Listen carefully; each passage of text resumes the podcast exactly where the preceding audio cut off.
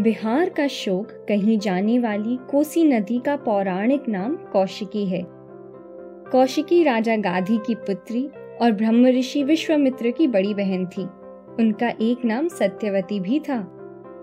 सत्यवती भृगु ऋषि के पुत्र ऋचिक मुनि की पत्नी और जमदग्न ऋषि की माता थी।